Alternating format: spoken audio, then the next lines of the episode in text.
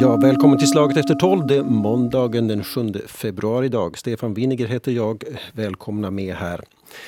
Det händer mycket just nu här. Eh, det har mullrat en längre tid eh, kring Ukraina och så förra veckan skickades då brev till en rad, lång rad alla OSCE och EU-länder från det ryska utrikesministeriet där man vill ha vissa förtydliganden på saker som man redan har talat med amerikanerna om och ändå inte fått svar på, nämligen de här berömda säkerhetsgarantierna som Ryssland ju vill ha. Och nu är frågan, vad ska vi göra?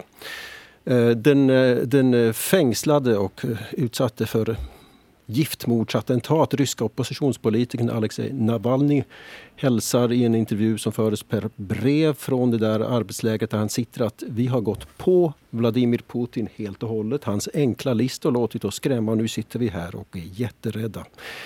Hur ska vi förhålla oss? Det ska vi tala om här i Slaget efter tolv med våra utsända i, eh, runt om i Europa. Jag säger hej till Lukas Dahlström, vår Nordenkorrespondent. Välkommen till Slaget efter tolv. Hej, hej. Tack så mycket. Hej till Gustav Antell säger jag också i Tallinn, Baltikum och eh, Polen bevakar du också för Svenska Yle. Välkommen. Mm, hej, tack. Och sist icke minst Mette Nordström, Europakorrespondent i Bryssel. Välkommen med Mette. Hej och tack. Ja, vad ska vi säga här? Det är, hur man förhåller sig till Ryssland har ju också en del med geografin att göra. Så i Litauen är ju närmare än Portugal och ändå ska vi nu avge en europeisk röst.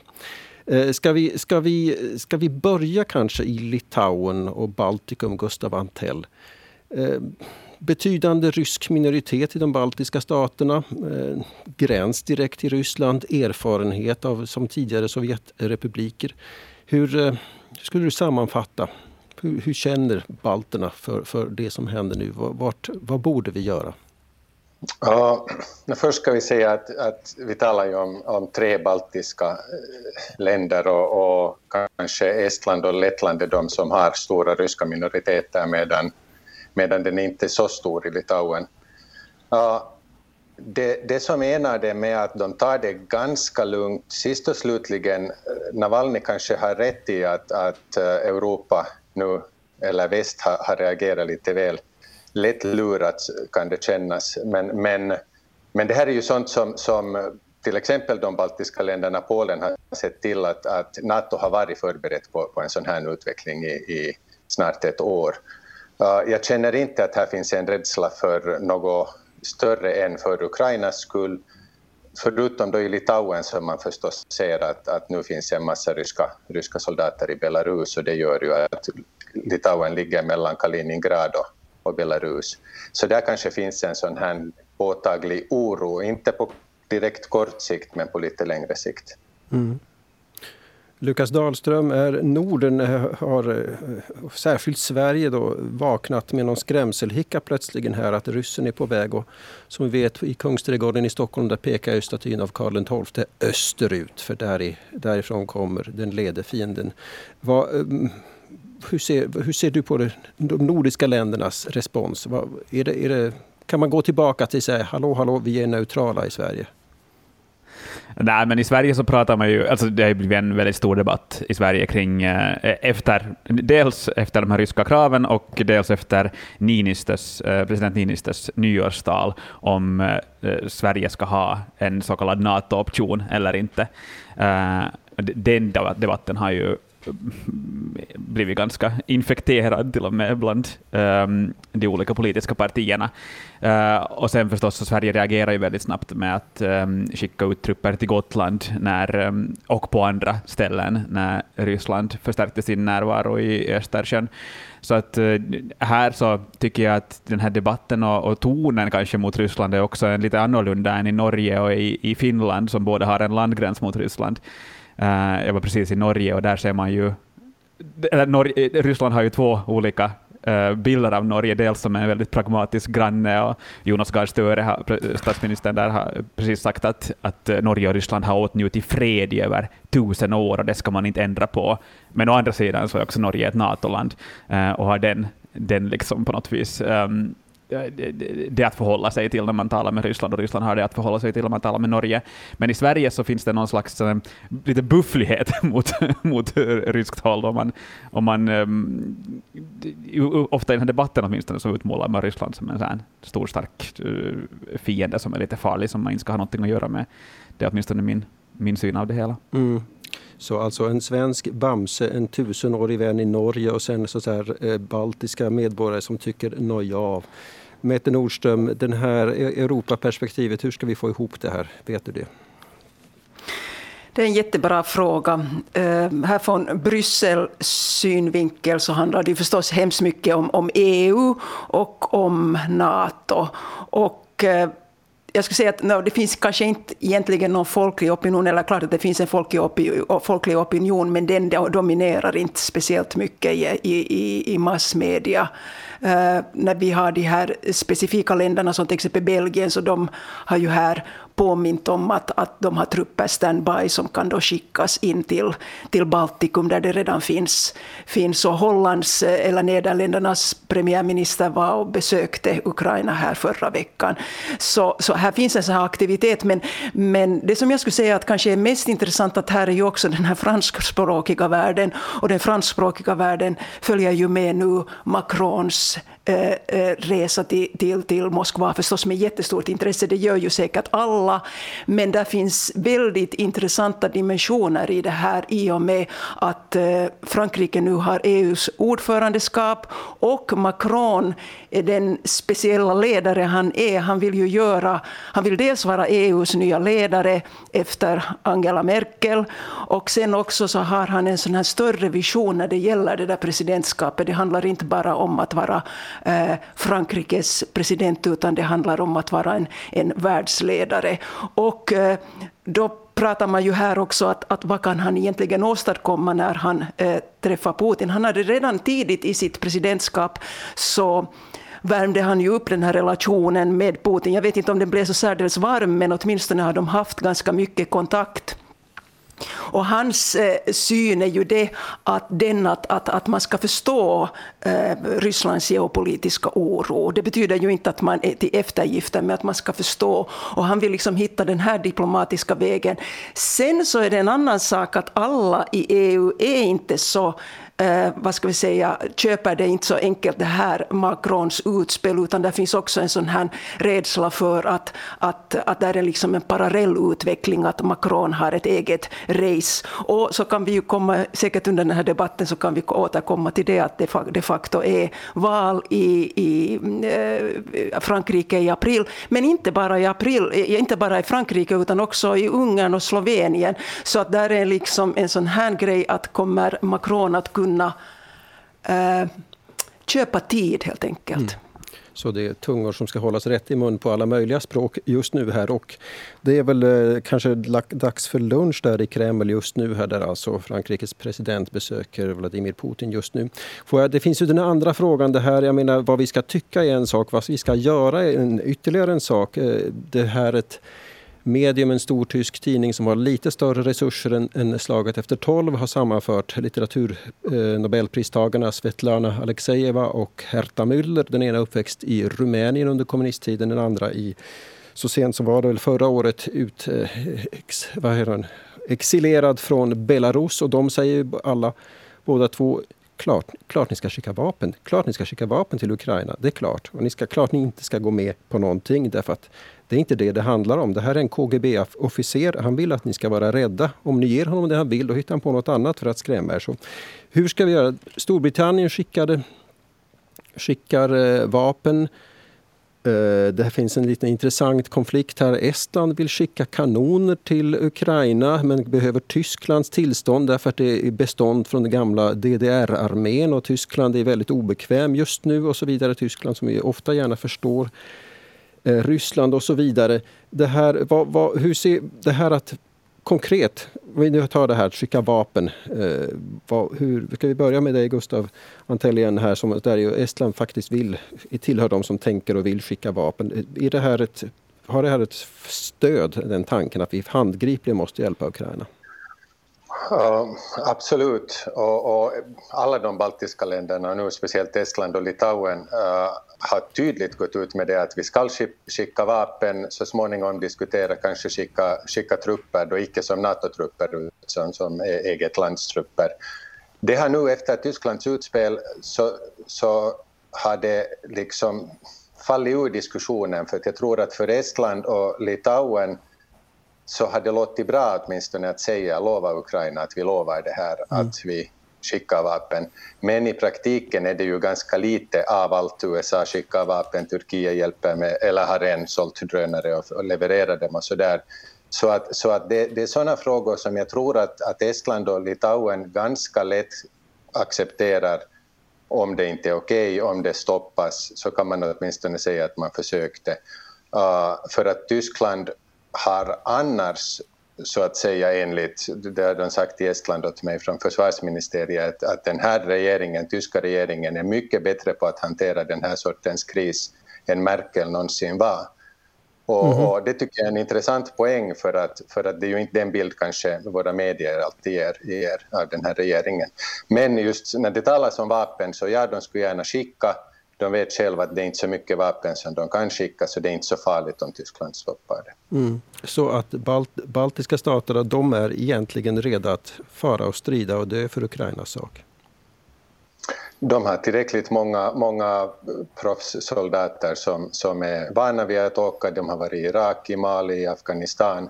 Uh, så det är ingen tvekan om att, att det, det går att skicka uh, och att det finns de som gärna gör det. Det är ändå ett grannland, Ukraina. Mm. Uh, men troligen så kanske det inte kommer att gå så långt i något skede. Vad säger ni andra? Vapenexport, är det ett tema i era bevakningsområden? Det är det förstås i Sverige också, eh, men här så säger man ju att man inte, inte ska skicka vapen. Däremot så är man ju med i den här Uh, lanserades en fond här för några dagar sedan tillsammans med Storbritannien, Kanada, och Schweiz och USA som, som ska stärka Ukrainas motståndskraft och där är Sverige med och kommer att stödja den här fonden med 50 miljoner kronor under kommande tre år. Och sen är man också uh, med på det här baltiska förslaget om att skicka uh, en tränings, alltså militär som ska, ska träna upp den, den ukrainska, mm. det ukrainska försvaret. Um, men något vapen skickar man åtminstone inte från från Sverige, där jag, där jag har följt med det eh, närmast åtminstone. Mm. Hur, hur det här eh, Mette Nordström, eh, Europa är ju inte bara EU. Hur, hur ser det, det, Holland, Belgien som du vet, har man talat där om att skicka vapen och hur, hur reagerar man på frågan där? Jag skulle säga att kanske det här är ändå mer en, en, diskussion här i Bryssel när det gäller EU och, och de vägar, vägar, olika vägar som man kan ta. Och också den här, hela den här problematiken att, att eh, här finns dels så talas det ju om det att, att nya allianser skapas. Och då har vi ju till exempel Ukraina, Polen och Storbritannien som här nu har diskuterat att de söker olika former för eh, militärt partnerskap vid sidan av av Nato. Det som man måste komma ihåg är ju det att, att eh, att Nato är ju, är ju dikterande här ganska långt, men att det då är 21 av 27 medlemsländer som är, som är medlemmar också i Nato. Och att eh, det har talats hemskt mycket om den här oenigheten och att, att, att EU är splittrat och också förstås som att det är Rysslands mål att så den här splittringen både när det gäller Nato men också förstås inom EU. Eh, här vill man samtidigt betona, alltså dels skulle jag säga att en sak så hade ju injicerat nytt liv i Nato, hela den här historien. För att innan det här så var, hade ju Nato en liten sån identitetskris kan man säga. Under Trump så, så var det ju väldigt eh, dåliga relationer mellan, mellan USA och, och då eh, NATO-länder i, i, Europa. Det, har, det, har nu, det finns inte liksom mera nu också. Det finns en helt annat mål nu för NATO, så det liksom är, är ganska handfast retorik som man har här. När Macron åker till eh, Moskva, så även om jag sa att det fanns en, en viss oro för att han har ett eget race, så har han konsulterat Biden, han har konsulterat Johnson han har konsulterat alla de här, så det är liksom jätteviktigt att de talar med en röst. Men det som jag skulle säga att, att det här problemet är det att man är enig om att man måste äh, agera ifall Ryssland äh, attackerar US, äh, eh, Ukraina. Och, och det är man enig om att det är liksom här som det där problemet är. Och man säger att det kommer att ske till massiva kostnader och förstås sanktioner som vi vet i första hand.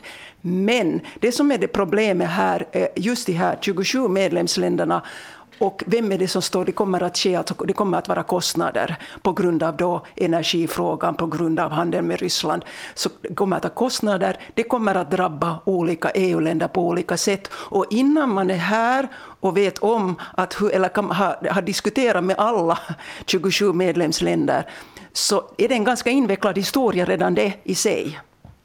Mm. Gustav Ventell, du ville säga något? Ja, alltså Macron ringde också igår till Estlands statsminister Kaja Kallas att, att på det sättet när man talar om, om de små baltiska länderna såsom NATO-medlemmar NATO så, så konsulteras de och, och, det är på riktigt. Jag menar Biden och Macron har, har kontakt med, med de baltiska regeringarna. Mm. Det här, alltså det är ju, det är, och ibland är det ju skönt att inte vara beslutsfattare här, för det, den, den delikata avvägningen är ju att det, det vill säga vi skickar vapen eh, det är ju för att höja priset för ett eventuellt av, angrepp. Så ju bättre Ukraina försvarar sig, desto högre pris för Ryssland att betala. Samtidigt så stöder vi ju då den här ryska påståendet att vi beväpnar. Det går ju inte att komma ifrån. Vi beväpnar i samtidigt också, det vill säga vapen som riktas mot Ryssland. Hur, hur, tänker, hur tänker, tänker man i, i, i de länder ni överblickar kring det? Är det liksom Tyskland är känt för att vara extremt ambivalent i den frågan. Och jag menar, det finns ju en viss logik också att vi, säljer, vi köper gas av Ryssland, vi betalar pengar till Ryssland och för de pengarna rustar Ryssland upp. Och nu har vi andra problem. Så det finns ett, liksom ett väldigt stark interaktion här som länder utanför Europa då inte har med Ryssland på samma sätt. Mette Nordström. Du nämnde här att, att det som Ryssland också vill, den bild som man vill ge, så det är ju den här bilden av att, att det finns ett aggressivt väst som är berett då att, att, att um, gå till någon slags attack, fast vi här uh, anser att det är alldeles tvärtom. Jag tänker att, att, att um, det som också komplicerar den här bilden är ju det att, att det är en politisk förändring i många av, en politisk förändringsprocess i många av de europeiska länderna. Uh, Johnson som har agerat faktiskt ganska starkt nu här, de här senaste dagarna, eller den senaste veckan. Men han har ju på hemmaplan så, så har, får han ju massiv kritik på grund av, av den här Partygate. Eh, Macron behöver bli omvald i, i april. Eh, Schultz är en ny ledare. Och precis som du nämnde så, så är ju Tyskland i en hemskt speciell situation i och med att man är så beroende av den ryska naturgasen, som väldigt många andra är också. Eh, Ehm, det som man har sagt här innan inför den här är att, att eh, det här mötet är att, att, eh, eller att man har åtminstone presenterat de här uh, olika, att, att man kan eventuellt förhandla om, om missiler, det är USA som har lagt fram det här, att man kan ju inte gå med på det att uh, Ryssland säger att okej, okay, att NATO-expansionen, att den, den måste stoppas. Det har NATO och väst gjort ganska klart, eller det är väldigt klart att det kan man inte, liksom, det kommer man inte att förhandla om.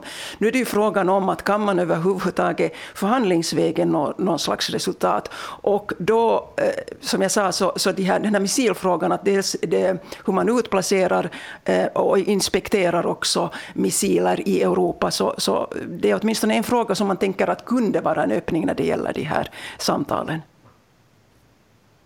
Det, det, är, ju, det är ju också så viktigt att komma ihåg att, att på det sättet så är det ju en bluff av Ryssland att Ukraina kan inte bli ett NATO-land så länge det finns någon slags militär konflikt eller hot om en militär konflikt med Ryssland.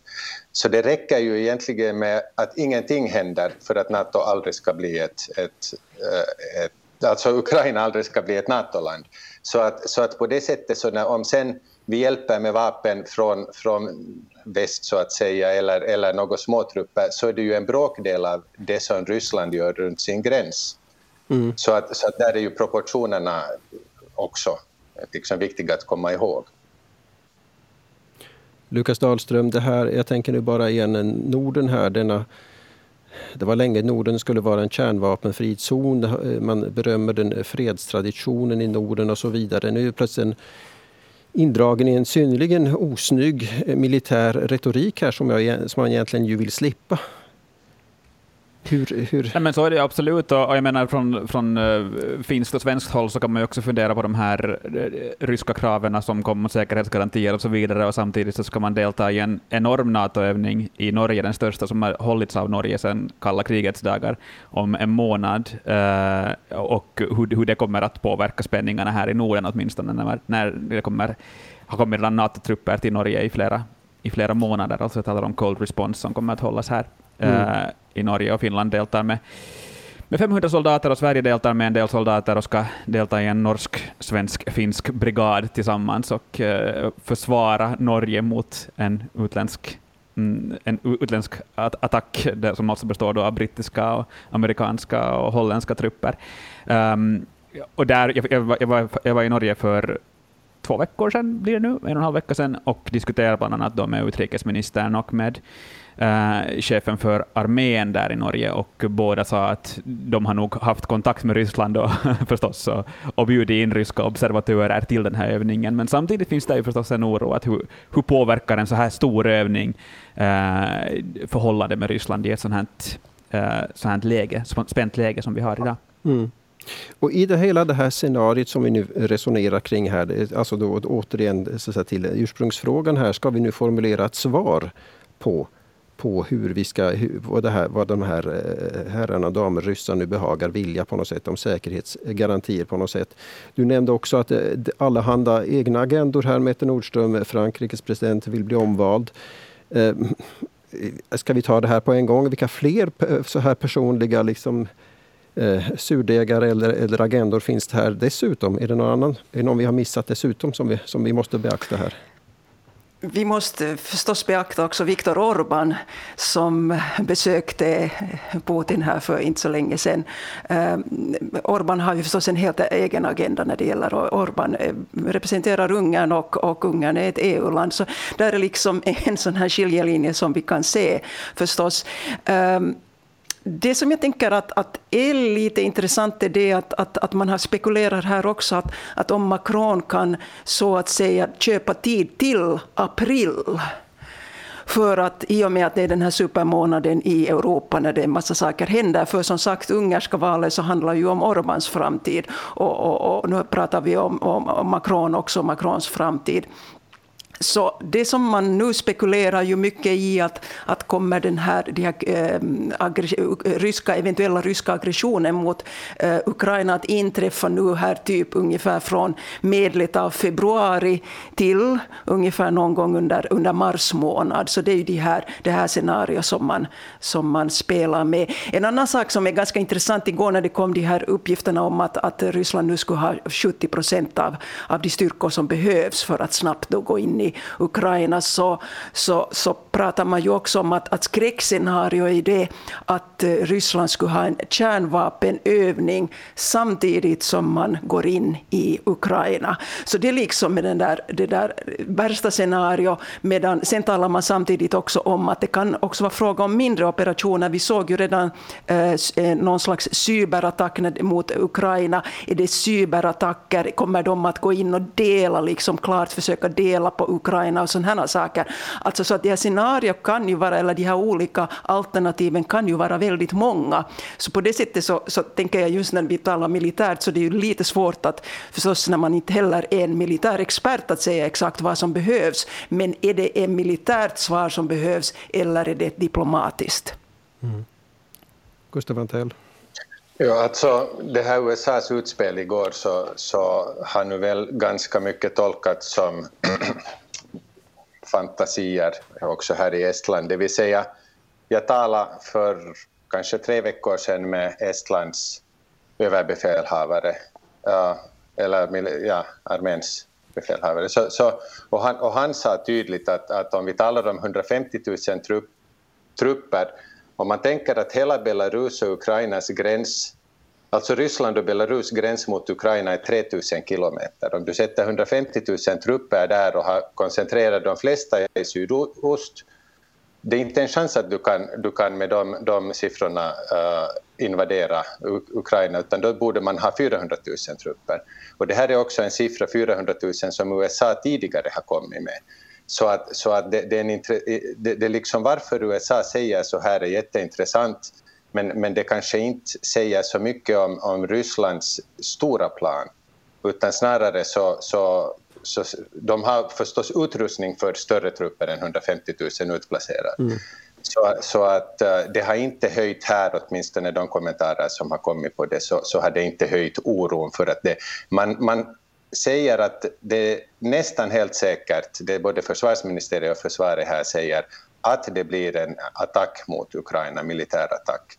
Men det blir antagligen en ganska riktad i, i öst eller sydöst för att kanske ta kusten eller gå så långt mot Krim man kommer. Men att det i den Kiev verkar inte enligt då estniska experter vara hotat mm. egentligen. Jag försökte desperat att räkna i huvudet 150 000 genom 3 000 och det, kan jag säga, det gick inte så bra när man ska försöka tänka och lyssna samtidigt. Men det, vi ska också komma ihåg här att, eh, att Ryssland höll ju den här tiden förra året redan en massiv militärövning. Så jag menar, det, har, det finns viss fog att det här, men det här gör vi varje år. Ska vi komma ihåg också, där kanske poängen att eh, försöka få lite tid fram i april, att eh, det var väl tio år sedan de stängde av gaskranen helt och hållet till Ukraina, så ukrainarna höll på frysa ihjäl därför att eh, just lagom när det är som kallast och det, kylan spelar en roll här. Jag har senaste dagarna läst olika beräkningar om, om mark frosten i Ukraina, om huruvida den är tillräckligt stark som marken nu bär. Även de tyngsta ryska stridsvagnarna diskuteras det nu flitigt och sånt där. Så att det är ju ändå en sån här... Och jag menar, det verkar åt båda håll, men det kan ju... Vi måste förhålla oss till att det kan hända nu, men, men sen kanske det bara var en övning. Hej då! Och sen står vi där med det berömda skägget i den berömda brevlådan. Är den, hur, hur är man rädd för det? I de, för sånt, alltså det här blamagefaktorn på något sätt. Att vi, vi, vi gick på det här och vi hetsade upp oss våldsamt och sen var det pannkaka. Är, vi, är man rädd för det scenariet? Det låter väl som ett drömscenario. det det... Att det bara skulle vara en övning. Varsågod, jag, tror att, jag tror att här är en viktig sak, så är, är just den här energifrågan, de facto, att vi pratar hemskt mycket nu om vapen och, och liksom det där helt konkreta militära hotet. Men det här har ju visat nu helt klart och konkret, alltså många europeiska länder har ju redan minskat sitt beroende av, av Ryssland när det gäller energi. Men det här har ju alldeles klart nu jag tror att man ser att, att, att ungefär en månads reserver har man. Olika länder kommer att drabba olika. Det är ju också förstås, för, eh, vissa länder är mera sydliga, andra mera nordliga, behöver mera energi. Så det kommer, oberoende kommer det i ett väldigt dålig, ett väldigt dålig, eh, vid en väldigt dålig tidpunkt.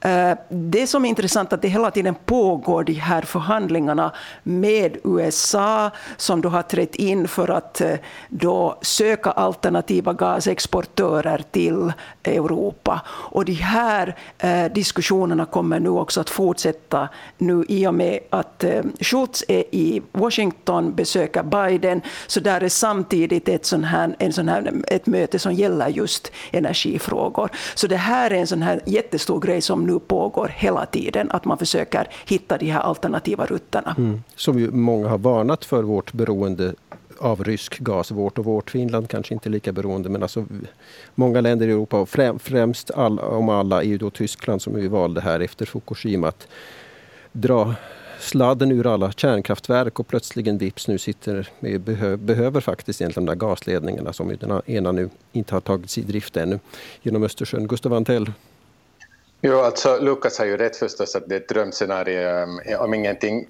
händer och jag tror att, att inom NATO så, så är det här just något man har funderat på i, i ett par år eller kanske längre, jag vet inte. Men, men alltså, jag har läst rapporter som är över ett år gamla om det här sortens scenarium. Och, och idén har ju nog varit att man har kommit fram till att vi ska inte bry oss om vi blir lurade att, att, eh, att hausa upp oss och, och börja liksom agera, utan tvärtom så är nog det, och det här kommer kanske lite det baltiska perspektivet, att det enda sättet att svara på Putin är ju att, att vara ännu tuffare än han. Och, och Baltikum har ju gjort en vinst och, och, kanske Polen så här långt på det sättet att nu är det 26 av 30 NATO-länder som har någon slags truppnärvaro eller militär närvaro i de baltiska länderna och Polen, det vill säga uh, igen har, har, har de här områdena lyckats förstärka sina säkerhetsgarantier. Så att det är ju ett drömscenario om Putin drar sig tillbaka nu då i så fall antagligen mm. främst av inrikespolitiska skäl för att det, det ryska folket inte vill ha krig. Uh, så, så, så det är en win-win för, för Estland om, om det går så som man tror nu, ska vi säga på det sättet. Så, så Eller, hittills har, har eh, Ryssland åstadkommit motsatsen om man vill. Man har egentligen hittills lyckats förstärka Natos truppnärvaro runt Rysslands gränser ganska kraftigt. Det, det är, om, det, om, om, om händelseutvecklingen slutar där vi står idag, då har man uppnått motsatsen. Men det, och det kanske är ett dåligt utgångsläge för en potentiell förlorare. Mm, och samtidigt så har man också förstärkt debatten om Nato i både Sverige och Finland, vilket man kanske inte, kanske inte, inte var helt önskvärt från ryskt håll. Det, Sen är det Ja, sen är det ju också att, att eh, Nato håller ju på att jobba med ett nytt strategiskt koncept. Och det här kommer ju ganska lämpligt nu, därför att de får ju testa en massa saker nu i och med den här krisen. Men att, att det har ju varit redan Eh, alltså, man har redan bearbetat och arbetat på olika frågor när det gäller till exempel klimatkris och cybersäkerheten och, och förstås också Kinas, Kinas ställning i världen. Och nu så får man då en påminnelse om att den ursprungliga fienden Ryssland ska definitivt finnas med i den, i den strategin. Mm. Det här eh, avdelningen, eh, avdelningen oönskade konsekvenser, är det så här, är det något land i Europa som, som nu ska, ska gemensamt nu delta i det här kollektiva eh, svaret på något sätt till Rysslands krav på säkerhetsgaranti som ni tycker har, har överraskat er? Är det någon som faller... Alltså, balterna har kunskaper om, de vet vad ryssarna går för. Det, så det är helt, de, de vet ju hur de ska reagera, de ska tycka. Ehm, Frankrike är Frankrike och är storartat alltid och så vidare. Det, det kanske inte heller så... Är det någon som ni har tänkt eh, kommer på som, som har så att säga, hittills fallit ur leden eller överraskat? Jag, jag, tror den största överraskningen är väl att, att eh, president Macron sist och slutligen inte har överraskat uh, allt för mycket och, och, och, följer, följer liksom e- e EUs, Natos linje på det sättet. Mm. Jag tänker att ett land som man gärna kan följa med också extra noga är Storbritannien. Storbritannien finns ju inte mera vid EU-bordet, men nog definitivt en, en, en, en eh, stormakt i Europa och i, i, NATO. Och just i och med det här att, att vad Johnsons eh, situation är nu i, framöver och vilken maktställning han kommer att ha, så, så det kommer definitivt att vara intressant att, att följa med den utvecklingen. Mm. Och eh, självaste Vladimir Putin, han kanske, eh, man ska inte säga att historien reduceras till en person, men just i det här läget verkar han ha ett och annat just kretsa kring just vad han tycker och säger och vill. Han var ju i, vad var det, i fredags och invigde OS och han, det lär heta så att han har lovat den kinesiska presidenten att nu inte ställa till med något bråk här under OS så att så att Kina nu inte får, Kina får lite dominera här, den fantastiska olympiska spel i, i fredens, mittens rike här. Hörrni, Gustav Antell i Tallinn, Lukas Dahlström i Stockholm, Mette Nordström i Bryssel. Tusen tack för att ni var med i Slaget efter tolv och diskuterade här hur, hur vi, vi europeer kan tänkas förhålla oss till de här kraven på säkerhetsgarantier. Tack ska ni ha för att ni var med. Stefan Winiger heter jag. Vi hörs igen. Hej då.